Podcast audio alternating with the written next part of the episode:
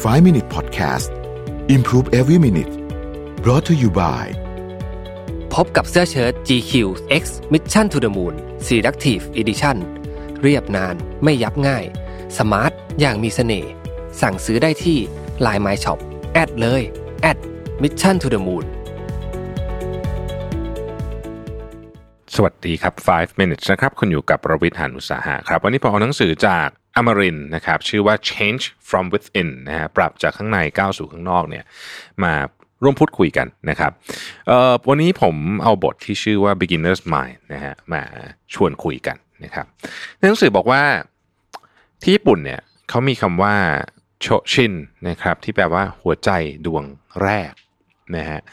เขาบอกว่าคำนี้มันถูก คิดขึ้นมาเพื่อเตือนไม่ให้เราลืมถึงหัวใจดวงแรกหรือว่า beginner's mind นะครับไอ้ beginner's mind เนี่ยจริงๆมันก็คล้ายคอนเซปต์ day one ของของ Amazon นะคือเขาบอกเวลาคนทำงานเนี่ยบางทีเราทำงานไปเรื่อยเนี่ยเราก็รู้สึกว่า เออเราเก่งแล้วนะเราเราแบบ รู้เรื่องเยอะแล้วอะไรแบบนี้นะฮะซึ่งมันก็เป็นเรื่องธรรมดานะครับ แต่ว่าไอ้ beginner's mind เนี่ยทำให้เราไม่ลืมตัวเองว่าทำไมเราถึงเลือกทำงานนี้ตั้งแต่แรกนะครับ ลองนึกกลับไปถึงวันแรกที่ตัดสินใจทำว่าเรารู้สึกยังไง เรายังรู้สึกแบบนั้นอยู่หรือเปล่านะครับผมยกตัวอย่างนะฮะเห็นภาพชัดดี สมมติคุณเป็นเซลล์เนี่ยคุณเก่งมากแล้วนะทำงานมานานเนี่ยคำถามก็คือว่าย้อนหลังกลับไปตอนแรกๆที่เราทำงานเนี่ยเราไปหาลูกค้าเนี่ยเราเตรียมตัวอย่างดีคำถามคือ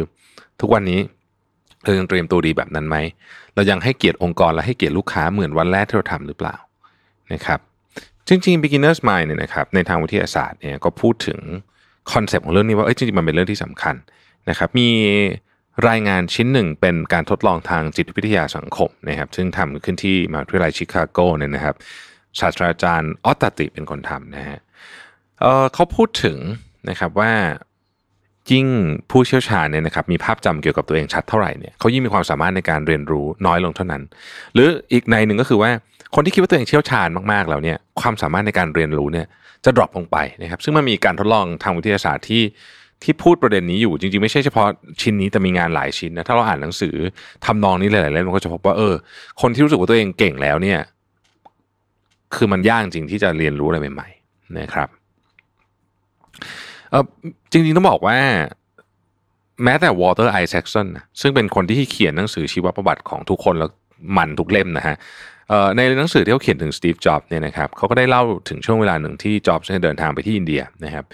จ็อบส์เนี่ยเดินทางไปที่อินเดียเพื่อเรียนรู้คำสอนของศาสนาต่างๆ ทั้งพุทธนิกายเซนหลายหลายศาสนานะครับเขาได้ทดลองนั่งสมาธิภาวนาในช่วง 70นะฮะ1970 ที่คำสอนของศาสนาพุทธยังไม่เป็นที่นิยมในตะวันตก นะยุคนั้น1970 เรื่องของ mindfulness เรื่องนั่งสมาธิเรื่องอะไรเนี่ยยังไม่ได้เป็นที่นิยมในวงกว้างแบบนี้ โดยเฉพาะในตะวันตกนะครับ Walter บอกว่าหลังจากที่ Steve Jobs ได้ออกเดินทางไป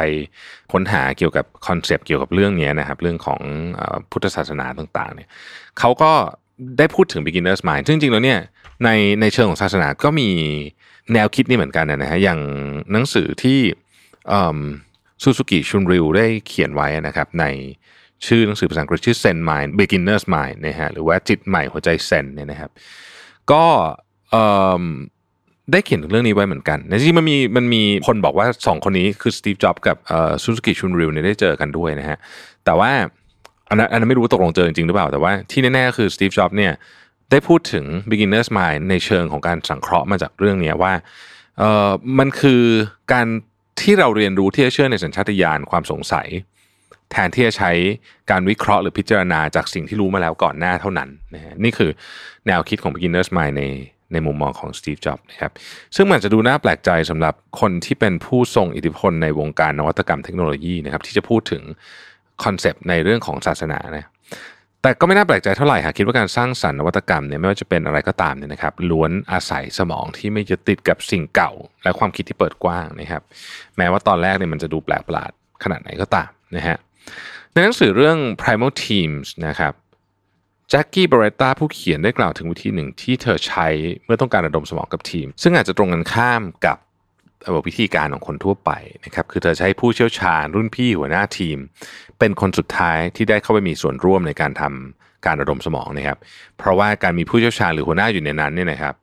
นอกจากจะทำให้คนอื่นเนี่ยรู้สึกกดดันแล้วเนี่ยนะครับในขณะเดียวกันผู้เชี่ยวชาญ ไม่ว่าจะตั้งใจหรือไม่ตั้งใจก็ตามเนี่ยมักจะแสดงความเห็นจากสิ่งที่ตัวเองรู้ประสบการณ์นะฮะที่ตัวเองมี ซึ่ง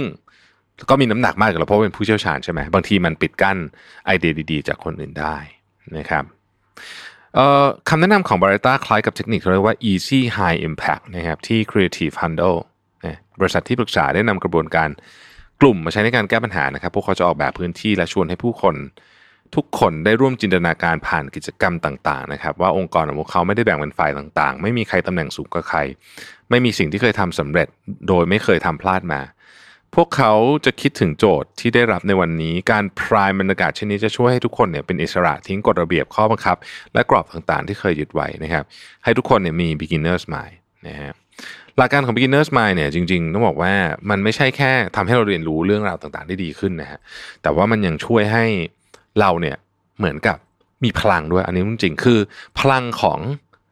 วันที่เราเริ่มต้นใหม่ๆ ที่เรารู้สึกว่าไม่มีข้อจำกัดอะไรเรายังไม่รู้อะไรเยอะลองลองเออกล้าจะล้มกล้าจะอะไรอย่างเงี้ยนะครับอันนี้เป็นพลังที่มีค่ามากนะส่วนตัวผมเองก็รู้สึกว่าเออจริง ๆ เนี่ย เวลาเรามี beginners mind เนี่ยนะเราจะรู้สึกว่า โอเค งานมันคงยากแหละนะมันก็คงต้องมีอะไรต้องเรียนรู้เยอะ แต่เรายินดีที่จะเรียนนะครับ แต่ถ้าเกิดเราไม่มีเรามีจิตใจที่แบบเหมือนกับ รู้สึกว่าฉันรู้หมดแล้วเนี่ย ฟีลลิ่งมันจะไม่มีพลังมันจะมีแต่แรงต้านนะฮะทุกท่านคงพอนึกบรรยากาศออกนะแล้วมันก็ไปส่งแรงต้านพวกนี้ไปให้คนอื่นด้วยนะครับ ดังนั้นเเราจะใช้หลักการของเจฟเบโซสก็ได้นะคือทุกวันเป็นวันแรกเสมอเพราะทันทีที่เขารู้สึกว่าเขาเก่งแล้วเนี่ยเขาก็จะไม่เก่งทันทีนะฮะเขาว่าไว้อย่างนั้นนะเจฟเบโซสว่าไว้อย่างนั้นนะครับ ซึ่งผมว่าเราสามารถนำมาปรับใช้กับทั้งเรื่องงานได้นะครับ แล้วก็เวลาเราอยากจะเรียนรู้เรื่องใหม่ ๆด้วย แล้วก็เวลาเราแสดงความคิดเห็น เกี่ยวกับเรื่องอะไรบางอย่างด้วยนะครับบางทีแม้ว่าเราจะเชี่ยวชาญเรื่องนั้นแล้วก็ตามนะครับ ถ้าลองมองมันในมุมของ beginner's mind หรือบางทีเราจะเห็นภาพใหม่ๆก็ได้ ขอบคุณที่ติดตาม 5 minutes นะครับ สวัสดีครับ 5 minute podcast improve every minute presented by เสื้อเชิ้ต GQ X Mission to the Moon Selective Edition